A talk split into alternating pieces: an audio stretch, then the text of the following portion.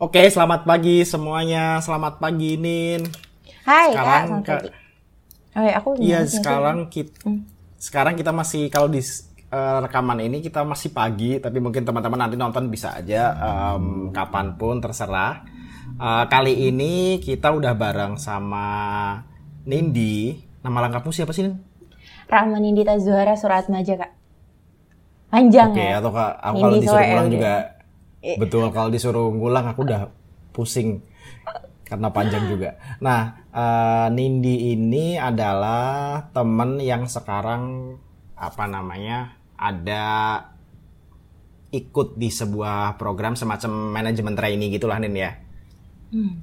di sebuah company. Boleh diceritain awalnya itu kamu gimana sih Nin? Maksudnya perjalanan karirmu gitu eh, dari mungkin awal kuliah gitu sampai eh, bukan awal kuliah sorry lulus kuliah sampai sekarang gitu. Hmm, Oke, boleh dong, boleh aku ceritain banget. Eh, ketika aku, aku tuh dulu lulusan ekonomi ya kak, ekonomi di salah satu PTN di daerah Jawa Tengah ya. Nah, UNS ya, aku sekalian sebutkan. Nah, terus abis dari situ, aku ikutan tuh tes-tes gitu kan, namanya mahasiswa baru, pusing kan, eh, apa aja diikutin gitu. Dan cuman, alhamdulillahnya aku udah dibekelin gitu, oh nih, eh, ketika lulus, coba ikutan program yang berbasiskan si manajemen trainee itu gitu. Jadi kalau misalnya aku apply apply, aku pasti yang eh, apa ya arahnya tuh pokoknya harus ada yang program gitu. Nah Oke. terus ketika aku lulus, aku tes tes, alhamdulillah waktu itu aku emang diterima di beberapa company. company. Cuman Oke. Waktu itu aku ikutan juga tes eh, sebagai aparatur sipil negara kak gitu di salah satu kementerian. Oke. Nah, terus eh, masuk situ aku aku keterima juga jadi PNS ya. Dulu sebetulnya masih CPNS berarti karena belum pelantikan. Hmm. Hampir setahun aku gabung menjadi aparatur sipil negara gitu ya. Ternyata jiwa-jiwa rebelku tuh tidak sesuai gitu, kurang sesuai. Jadi Nggak culture fit ya? Iya, karena kan memang kalau PNS itu eh, birokrasinya kuat banget ya. Nah, aku tuh tipikal anak yang suka mencicip-icip sana sini gitu. Jadi ya udah aku putuskan untuk aku lepas status eh, itu PNS tadi, Mm-mm. aku coba untuk ke swasta aja gitu. Yang di bayangan aku, oh nih kayak mungkin lebih agile gitu kan. Ya udah habis Oke. itu bergabunglah aku di company saat ini. Gitu sih saat terus eh, aku ikutan program yang eh, apa namanya? ada di sini di company aku sekarang. Gitu. Oke oke oke. Boleh disebut nggak sih Nin company-nya tuh? Boleh dong. Oh boleh. Jadi, Siapa tahu ya. ada yang nggak boleh. Oke. Jadi saat ini tuh aku ada di Paraversa. Pas aku Hmm. awal masuk banget, aku ada di Paragon. Kalau teman-teman tahu mungkin eh, ini ya Paragon di FMCG yang eh, ini Wardah, Makeover, Emina gitu. Cuman Hmm. dia tuh saat ini Paragon tuh punya holding lah ya. Kayak eh, mungkin kalau misalnya Astra Astra International tuh kan dia punya Daihatsu dan anak-anaknya gitu. Nah sekarang tuh Paragon sebagai anak company dari Paraversa. Nah aku tuh saat ini ada di Paraversa kak. Sebagai bisnis analis Oke. gitu. Pak para versanya sendiri bisnisnya apa tuh? Kita tuh fungsinya untuk assess kategori baru untuk Paragon Group, Kak. Jadi kita Oke, yang tapi itu eh, menjadi sebuah perusahaan mm-mm, tersendiri. Oh, oke oke oke oke oke oke oke. gitu. Ah, Nah, Hmm. eh, ceritain dong nih kalau di sana itu program MT-nya tuh gimana? Misalkan kayak durasinya berapa lama, terus eh, apa aja sih yang dilakukan, yang kalian lakukan, kamu lakukan sebagai eh, peserta gitu, terus em, ya kan beberapa, soalnya sistemnya kan beda-beda ya, ada yang dipindah cross function, ada yang enggak gitu. Nah kalau di sana gimana nih? Hmm, Oke, Eh, sebetulnya gini ya, em, berkaitan sama program gitu. Paragon itu kan dia ada dua program, namanya MT dan PLDP. Kalau misalnya MT itu khususnya untuk eh, konseptor, PLDP itu untuk eh, yang berbasis langsung ke teknisnya gitu. Nah, ketika aku masuk, aku joinnya di PLDP memang. Tapi Hmm. itu tidak menutup kemungkinan yang tadinya aku ada di lapangan, sekarang aku ditarik ke bisnis analis, di mana konseptor banget gitu kan. Jadi kayak Hmm. eh, perpindahan program itu sangat memungkinkan kalau di company aku sendiri. Nah, cuman mungkin untuk eh, teman-teman yang mendengarkan ini nih ya dari apa followers saya Kariza gitu. Jadi setiap perusahaan itu emang namanya beda-beda tapi programnya kemungkinan sama sama-sama mencari leader leader gitu ya objektif calon utamanya tuh di situ. ha-ha.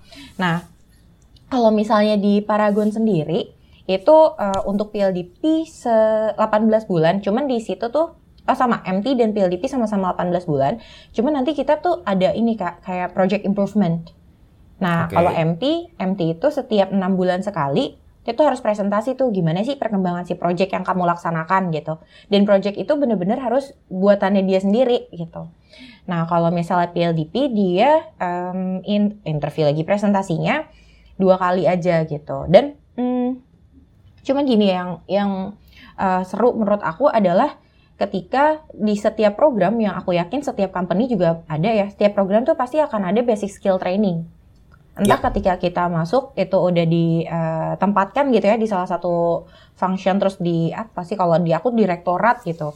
Nah, itu Hmm. nanti di mereka udah ditempatkan di lapangan. Nah, di situ selain itu kita juga menerima eh, pelatihan dari kalau di aku namanya program university dari HR-nya gitu. Jadi kayak ada dua ilmu sekaligus gitu yang bisa kita dapetin secara paralel gitu sih. Dari yang Oke, kerjaan oke. kita dapat, dari eh, apa namanya dari si HR itu sendiri kita dapat untuk pengembangan diri kita. training. Ya, ya, ya, ya, ya. Oke, oke, oke.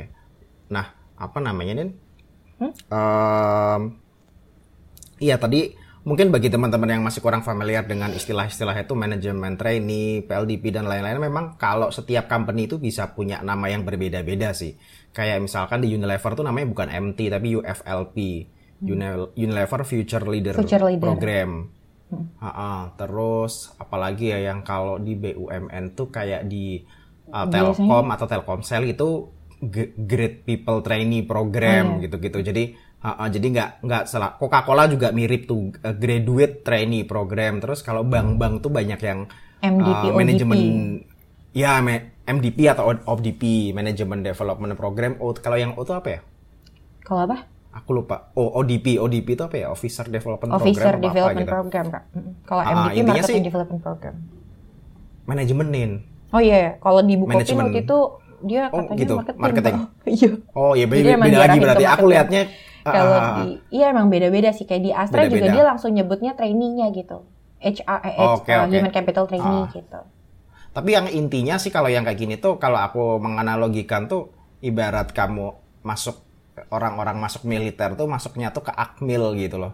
Hmm. Jadi eh, apa ya lulus dari situ langsung jadi perwira gitu loh kayak kalau di militer tuh langsung jadi letnan 2. Nah kalau di MT ini biasanya lang- outputnya tuh ada yang jadi asisten manajer, ada yang jadi manajer tergantung tergantung masing-masing kebijakan company-nya aja sih gitu. Kalau di tempatmu gimana Nin? Kalau habis lulus ini ternyata kamu dinyatakan lulus program ini karena kan biasanya nggak semuanya lulus juga kan? Bener gak sih? Iya, selama tidak nakal-nakal sekali sih pasti lulus lah kak, aku yakin. aku Ada belum yang pernah mendengar juga, ada yang Ada yang berat. Oh iya. Wah. Ada yang aku- seberat itu se- Setauku kayak di Unilever tuh nggak Oh. gampang gitu loh. ketika Jadi bisa presentasinya ya. nggak dikeluarin ya? Nggak nggak dikeluarin sebagai karyawan tuh nggak, tapi kayak sebagai program itu tuh kayak nggak semuanya bisa eh, lolos gitu loh, gitu sih. Kalau kalau di kalau di sana masih ini ya. Tapi jadinya apa nih habis lolos? Maksudnya kayak apakah asisten Officer, manajer atau manajer? kita sebutannya gitu sih kak. Officer dan Officer atau eksekutif. Oke, oke, oke, oke. Terus, eh tapi kalau di sana gimana nih? Ap- eh, syarat masuknya gitu? Apakah ada hal-hal tertentu? Kadang aku tuh cukup kaget. Ada, aku tuh inget dulu apa ya, Manulife atau apa gitu sampai bikin syarat IPK minimal tiga setengah. Itu kan gila ya. Biasanya kan IPK minimal tiga gitu kebanyakan. Ini Tiga, IPK iya. minimal tiga setengah. Atau ada syarat-syarat tertentu nggak yang yang yang unik gitu? Em, kalau di Paragon sendiri ya, kalau IPK ya eh, tiga ke atas lah ya pasti itu. Karena eh, kalau misalnya IPK di bawah tiga juga bukan berarti dia tidak baik ya, tapi maksudnya kita sebagai mahasiswa kan kita harus bisa tuh menyeimbangkan antara akademis sama yang program lain eh ya tambahan lain entah dia UKM atau apa gitu kan. Jadi tiga ke atas. Nah cuman kalau yang aku lihat ya keunggulan Paragon ini culture-nya sama nggak sih? Value yang dia bawa tuh sama nggak sih dengan Paragonian lain gitu. Jadi berasa banget sih ketika kita eh, join nih di Paragon gitu. Kakak akan melihat pola yang sama dari karakter masing-masing kita. Tapi uh, walaupun beda ya karakternya, tapi maksud aku nilai hmm. yang dibawa sama. Nah di Paragon tuh seperti itu sih. Kalau untuk syarat sih hmm, sederhana banget ya. Maksudnya IPK-nya tiga ke atas, terus juga lulusan jurusan apa itu sesuai dengan uh, kamu pengen masuk ke direktorat mana. Oh gitu. Jadi jurusan yeah. tetap masih mempengaruhi ya? Jurusan pengaruh tapi kalau misalnya kayak komersial gitu ya masuk ke direktorat komersial atau um, mm-hmm. ya yang masih bisa all major gitu itu mm. welcome aja sih kayak HR juga masih all major walaupun kayak kebayangnya psikologi gitu kan kebayangnya atau manajemen gitu tapi ya, anak yeah, ekonomi yeah. juga bisa karena uh, mungkin sedikit berbagi ya aku itu basisnya kan ekonomi pembangunan Yeah. Ketika aku daftar di Paragon ini, aku daftar tuh uh, eh, HR ya, HR sama uh, apa sih namanya marketing development. Hmm. Jadi ada di direktorat komersial.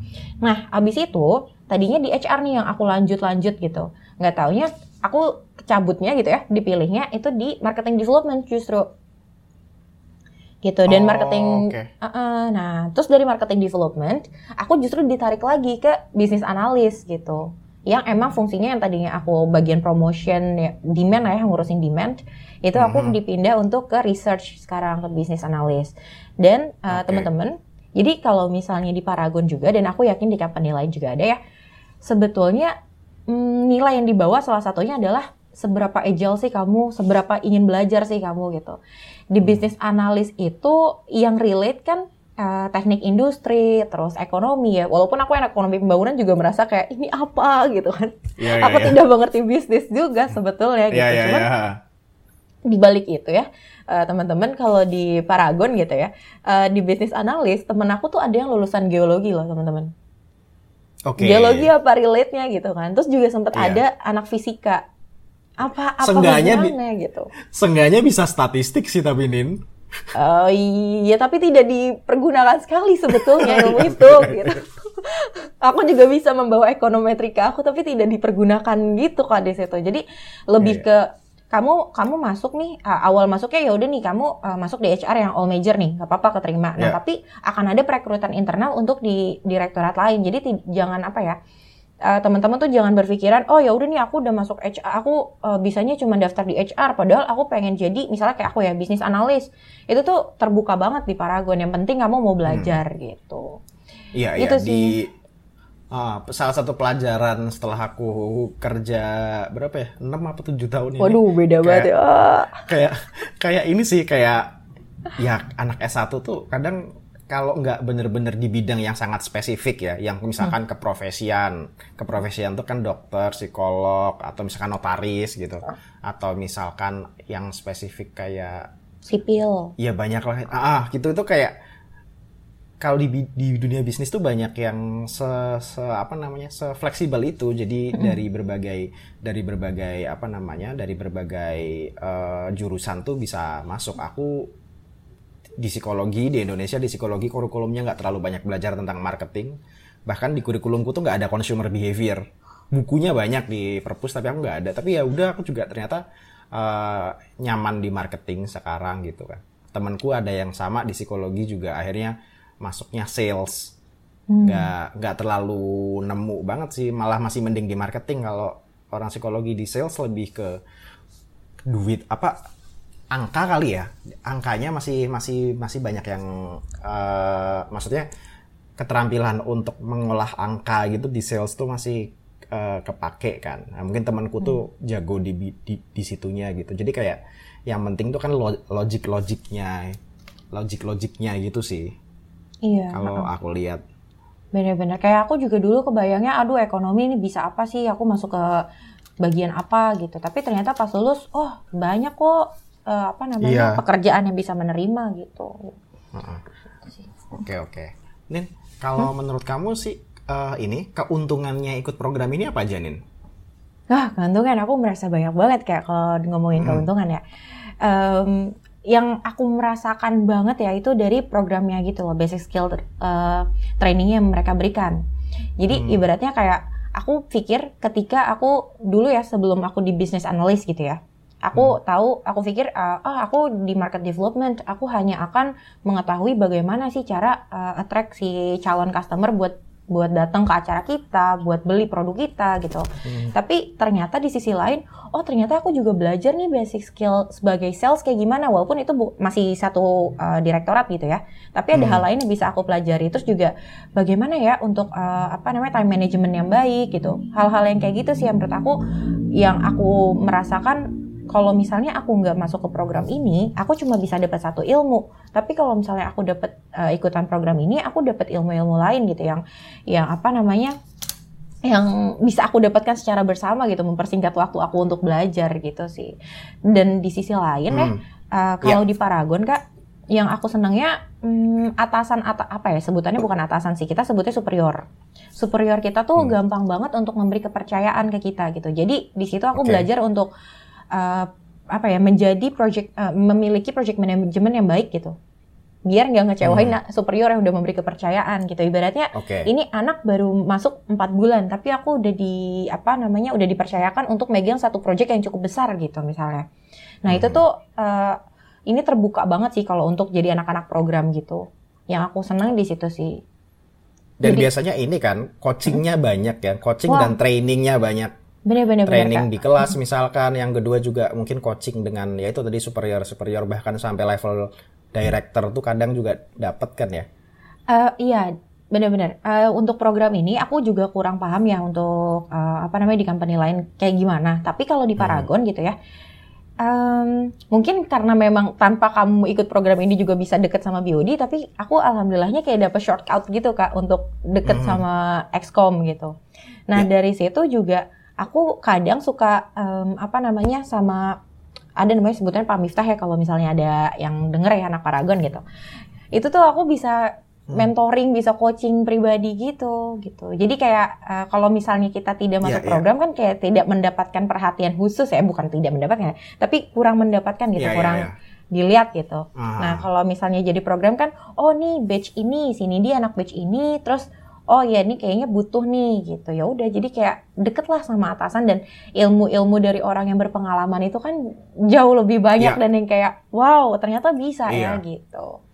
Itu sih yang aku ini biasanya tuh ini sih kayak atasan-atasan tuh selain punya helikopter view pasti selain punya strategic thinking tuh punya ini sih yang aku kerasa banget tuh kayak apa ya karena sudah segitu berpengalamannya jadi kayak mereka udah sering trial and error jadi hmm. kayak dia sering kayak kita jadi nggak usah ngerasain errornya gitu kan. Karena hmm. mereka yang udah trial gitu kan. Jadi kayak oh jangan kayak gini nih jangan kayak gini. Uh, karena kalau yang ini rawannya kayak uh, rawan rawan terjadi seperti ini gitu. Jadi kayak potensial hazardnya begini uh, kamu mending ini kamu mending ini. Jadi kayak uh, secara teknikal pun jadi ke kepake gitu loh.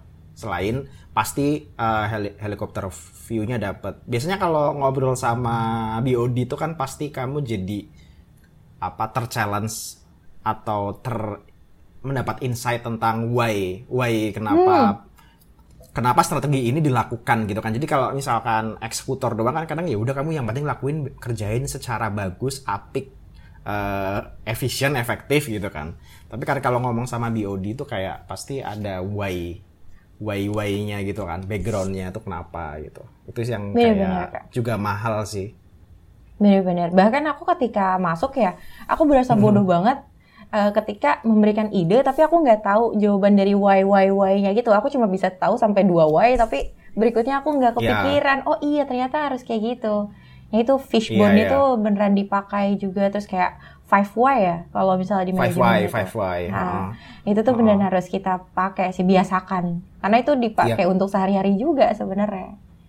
Aku tuh kerasa banget ya tentang Y ini salah satu yang paling kaget adalah dulu sempat di interview di company yang sekarang waktu aku masuk ini pas interview sama uh, salah satu vice presidennya hmm. aku agak kaget karena pas sama user itu kan sangat teknikal ya kamu bisa ini enggak ini itu gini gini gini apa yang akan kamu lakukan kalau ini terjadi apa yang kemarin kamu lakukan saat ini gini nih nah pas sama VP-nya itu agak terchallenge sih karena kayak oke okay, kenapa kamu fokus ke brand yang ini? Aku di marketing ya. Kenapa kamu fokus ke apa namanya kategori ini di brand ini? Terus uh, kenapa uh, apa namanya kenapa activationnya seperti ini? Terus kenapa message-nya seperti ini? Gitu. Jadi kayak kayak why-nya tuh banyak banget. Itu digali-digali sama dia kayak uh, ngajak mikir tentang nggak mungkin mereka pengen tahu kan apakah si orang ini kandidat ini uh, strategic thinkingnya jalan apa enggak gitu kan. Nah jadi aku ngerasa banget anjir untung aku dulu uh, banyak ngobrol sama bos nih tentang hal-hal yang kayak gini gitu kan. Kalau hmm. enggak tewas juga nih. Kalau kalau cuman aku mengejar pokoknya kerjaan tuh harus diselesaikan dengan baik uh, rapi gitu tapi nggak nggak nggak ngerti why-nya ya jadi jadi agak agak suram juga sih gitu. Jadi itu aku ngerasain banget juga sih kak ketika aku di bisnis analis gitu. Hmm. Itu kan sering banget ideation ya. Mungkin di kakak yeah. juga sering ya di kakak di mana hmm. kayak di Gojek ya. Nah, di Gojek. Uh -uh. Nah itu aku merasakan banget sih ketika di bisnis analis tuh jawaban apa ya ketika kita ngelontarin ide itu harus benar-benar harus tahu banget alasannya gitu karena kadang iya. suka yeah. uh, ketika kita udah ngeluarin nih, wah idenya banyak hmm. banget, wah uh, keren ya keren gitu. Tapi pas ditanya ini kenapa gitu, kita tidak bisa menjawab dan itu tidak bisa direlasikan dengan ternyata trennya nggak kayak gitu gitu. Kita maksain ide yeah. aja gitu. Jadi uh, apa ya di program ini gitu ya, aku merasa bukan di, hanya di program sih tapi maksudnya di pekerjaan hmm. yang udah tahap ke officer atas gitu hmm. itu memang harus ini sih mempertimbangkan apa yang kita keluarkan risikonya seperti apa kalau ternyata dilaksanakan jadi kayak hmm, belajar apa ya planning dan organizing gitu ya kayak ya? iya salah satu hal yang aku pelajari juga setelah kerja itu hal-hal yang kita lihat terutama misalkan kalau aku konteksnya marketing nih uh, hal-hal yang terlihat wah di luar misalkan kayak sebuah iklan yang keren banget campaign yang keren banget itu kan seakan-akan itu adalah buah dari sebuah kreativitas doang gitu kan. Hmm.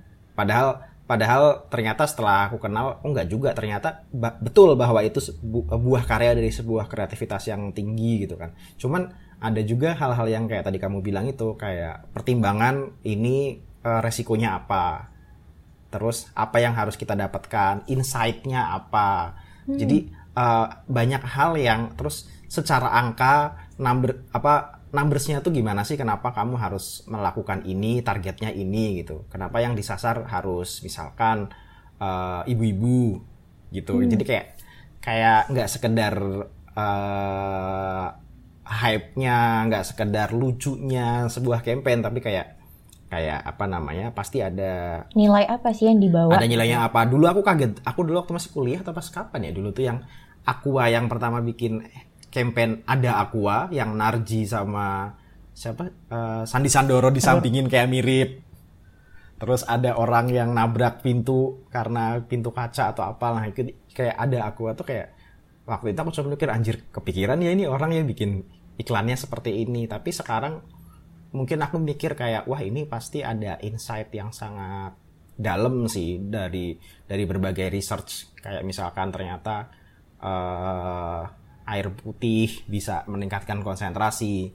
Terus mungkin uh, value proposition itu yang belum pernah dipakai air minum lain atau apa atau apa atau hmm. itu jadi kayak kayak ada banyak pertimbangan gitu loh Iya, iya gitu. benar-benar. Jadi kayak... Itu hal itu aku rasain banget sih pas aku jadi bisnis analis ini. Bagaimana kita bisa menentukan persona yang akan kita jadiin target pasar gitu. Betul. Jadi lebih hmm. lebih peka gitu sih sebenarnya teman-teman.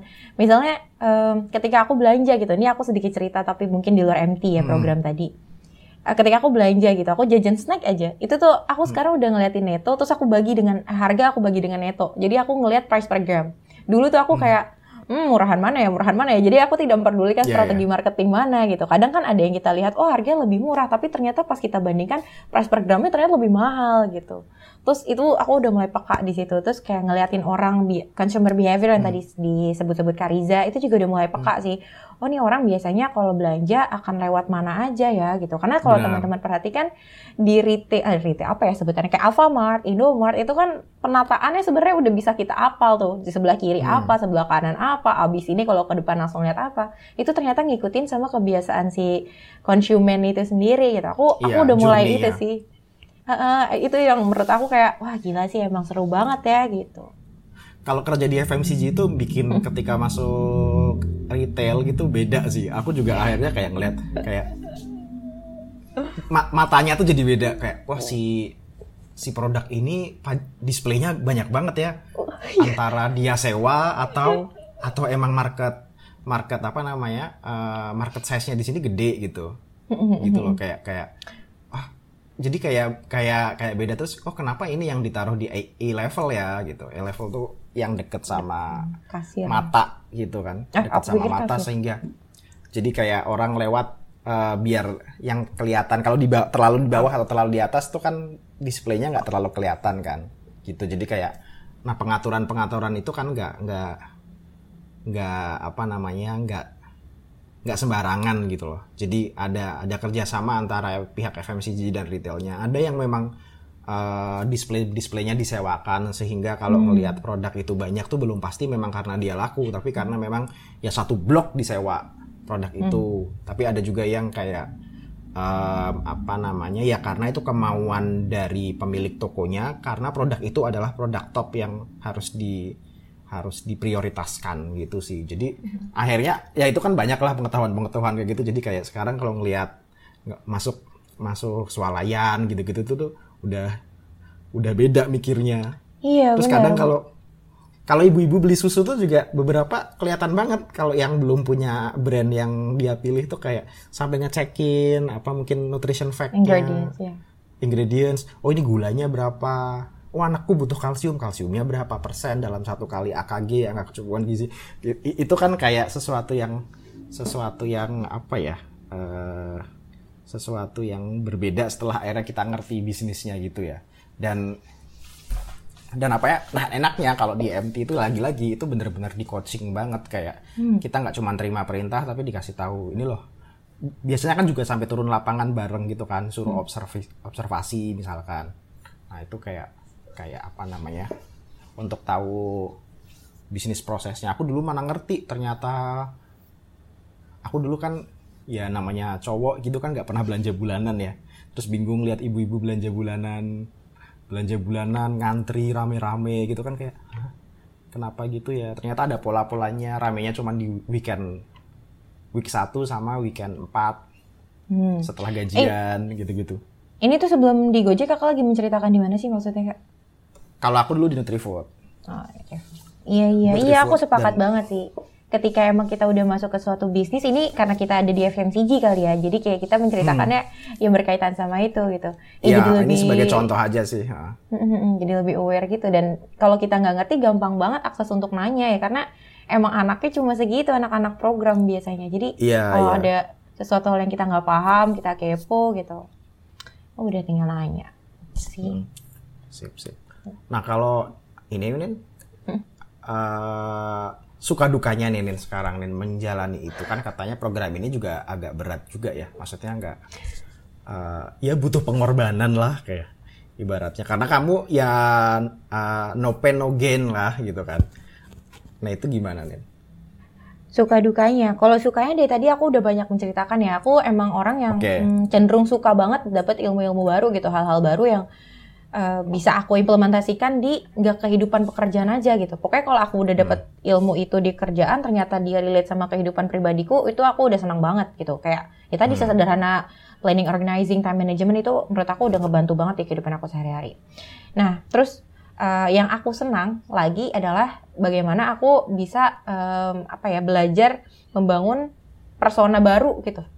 Persona baru tuh bukan ya persona aku yang nindi A terus menjadi nindi B, tapi lebih ke menempatkan posisi. Oh nih ketika aku menjadi nindi si pekerja seperti ini, ketika aku di luar pekerjaan berarti aku harus menyiapkan waktu untuk yang eh, apa ya kadang tuh kita nggak bisa membedakan gitu nggak sih kak? Apa aku aku merasa seperti Iya. kayak WFH sih dari pekerja terus lepas pekerjaan. Jadi aku suka nggak iya nggak bisa disiplin untuk Nindi udah di luar jam kerja, udah lepas laptop gitu. Itu kadang aku suka tidak bisa seperti itu. Nah, cuman di karena tadi ada coaching mentoring itu, terus uh, mungkin sudah terdeteksi ini pers- performanya sudah mulai menurun nih di ideation gitu. Terus aku Hmm. baru sadar, oh ya ternyata aku capean. Nah, itu aku belajar hal seperti itu. Aku bisa uh, bukan persona sih, seperti lebih mm, disiplin ke diri sendiri. Nah, itu suka dukanya. Eh, sukanya. Kalau dukanya, aku lebih ke time managementnya tadi. Karena ke, udah kepenuhan kerjaan, jadi ditambah tugas atau ya tugas dari program, itu aku susah. Jadi misalnya di Hmm. project aku sendiri, aku pegang dua dua core project, terus eh, dua side project gitu. Hmm. Nah itu membagi waktunya aja tuh udah sehari aja ada meeting yang bisa jadi aku ada dual meeting gitu jadi di screen satu meeting yang mana screen satu meeting yang mana itu udah susah banget kan membagi diri terus di sisi lain aku ditambah sama tugas dari program itu sendiri gitu si project improvement nah itu yang uh, suka eh, suka dukanya aku sih uh, apa ya jadi ada ada ada satu hal yang kemungkinan akan aku nomor dua atau tiga kan untuk oh nih aku lebih urgent di sini gitu. Itu sih yang aku merasa dan kadang ya ada perasaan bersalah gitu loh. Aduh, ini padahal gue juga lead di sini nih program eh, di project ini gitu. Tapi karena yang ini lebih uh, iniin gue, gue jadi nggak nggak fokus, nggak nggak achieve di sini gitu. Jadi kayak gimana ya kak? Susah yeah, yeah. untuk yang, aduh nih kurang nih kurang nih gitu. Itu sih yang menurut hmm. aku karena kebanyakan itu. Tapi gitu, pernah sampai ini gak nih? Pernah sampai bener-bener kecapean yang kayak mungkin sampai saking capeknya sampai sampai sakit. Oh, mm, gitu atau gitu-gitu pernah gak sih? Kalau sakit sih jujur enggak karena aku tuh kan emang baru masuknya mm, Maret ya. Maret hmm. kemarin 2020 dan Maret itu juga langsung ke hold gitu kan ke hold hmm. gara-gara hmm. uh, pandemi ini terus baru mulai bener-bener jalan banget kerja lagi di Juli gitu Juli hmm. juga emang langsung uh, running gitu sprint ya sebutan kita nah kalau misalnya capek untuk yang aduh aku tipes gitu tuh masuk angin itu tuh enggak enggak sih enggak cuman enggak, ya? lebih ke tadi ketika aku uh, apa namanya udah kecapean aku tidur tuh dua jam tiga jam sendiri jadi kayak aku kan ada ini nih kelihatan ya aku ada hmm. ada smartwatch yang bisa ngedeteksi kan jam tidur aku gitu ketika aku lihat hmm. gila gue tidur cuma dua jam tiga jam gitu itu udah hmm. mulai capek uh, terus pas ideation jadi kayak kadang aku ngantuk nggak fokus gitu nah itu tuh aku hmm. mulai merasakan di situ sih lebih ke capek di otak gitu sih bukan di badan gitu aku hmm. ngerasain dan dan itu ya, risiko ya, itu. menurut aku nanti ketika hmm. apa namanya udah ada udah ada apa ya ketika kita udah selesai program gitu kan udah ada yang bisa kita yeah. lepas sih menurut aku jadi emang opportunity Betul. costnya gitulah ya ya ya oke oke Nin sekarang yang hmm. terakhir nih Nin apa tips dan trik deh buat teman-teman yang mungkin mau gabung um, mungkin fresh graduate atau mahasiswa mahasiswa yang nantinya pengen gabung di program semacam ini hmm. uh, semacam manajemen trainee ini menurutmu gimana nih tips and triknya Hmm, ini menarik banget sih. Sebenarnya dari dulu aku pengen banget uh, apa namanya bisa ngasih tahu ke adik-adik gitu, cek adik-adik, teman-teman. Uh, yeah. untuk kita masih muda kok. Oh iya. untuk ini, untuk benar-benar mempersiapkan gitu. Karena biasanya teman-teman tuh hmm, ilmunya oke okay banget. Terus kayak hmm. IQ-nya udah nggak perlu dipertanyakan. Jadi ketika kita masuk kan kita pasti ada psikotes gitu. Dan aku ya. yakin kita kalau misalnya fokus ya makan yang cukup, emosinya juga lagi baik gitu ya, moodnya baik, oke-oke aja lah, pasti aman-aman aja gitu di psikotes. Cuma biasanya tuh gagal di interview gitu. Nah, aku aku berharap sih hmm. teman-teman eh sebelum apa namanya sebelum untuk uh, masuk ke tahap-tahap seperti itu, coba perdalam lagi company-nya seperti apa, dia bergerak di bidang apa. Jadi ketika interview, teman-teman juga bisa jawab dengan oh iya teman-teman tuh tahu gitu nggak cuma asal daftar aja gitu karena biasanya hmm. orang asal daftar tapi pas pas interview aduh ditanya company aja nggak ngerti nih company bergerak di bidang apa gitu dan di sisi lain teman-teman yang MT, PLDP, MDP, ODP dan segala macamnya namanya itu itu juga harus ini sih percaya diri gitu pas jawab. Hmm namanya kita kan akan menjadi leader ya nanti ke depannya yeah. gitu. Entah akan jadi eksekutif, akan jadi officer lah, pokoknya akan membawa orang gitu. Jangan sampai kita nggak punya percaya diri. Interview aja kita mm, mm, uh, uh, uh, gitu. Mm, aku aku juga yeah. pernah ada di tahap itu habisnya gitu kan. Yeah. Dan tapi uh, aku aku eval diri aku sendiri juga gagal di mana nih ya gitu. Nah, di situ sih ketika aku membayangkan seandainya aku punya uh, leader yang dia tuh pemalu, dia tuh uh, tidak bisa mengeluarkan idenya karena dia takut gitu. Nah itu kan kita yeah. sebagai bawahan akan bingung. Nah itu terus aku berusaha berharap sih teman-teman udah belajar di situ sih. Jadi belajar belajar apa ya depan kaca ngomong-ngomong sendiri tuh juga penting banget sih sebenarnya. Iya yeah, itu bisa dilatih banget sih. Banget sih, iya. Uh -uh. Dan itu tadi di bidang apa juga udah mulai baca-baca. Misalnya oh aku ingin menjadi business development. Business development tuh ngapain sih? Gitu. Atau yeah. ingin menjadi marketing. Kayak kakak marketing tuh ngapain sih? Marketing kan ada beda-beda lagi tapi pelajarin aja. Itu sih menurutku. Iya yeah, iya. Yeah.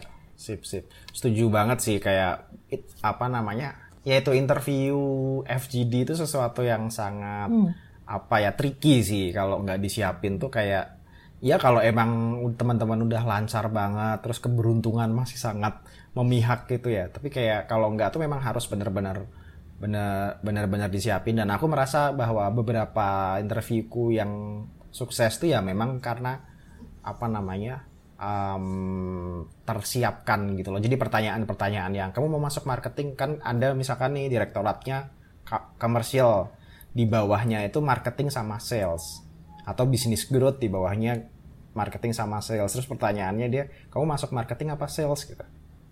Marketing pak. Emang Kenapa kamu tahu Bang? bedanya? Iya itu. Iya, emang kamu tahu bedanya. Bahkan lebih lebih lebih merendahkan lagi dia. Emang kamu tahu bedanya gitu. Kayak le- lebih lebih apa ya? Eh, mengintimidasi gitu kayak emang kamu Iya. tahu apa bedanya gitu.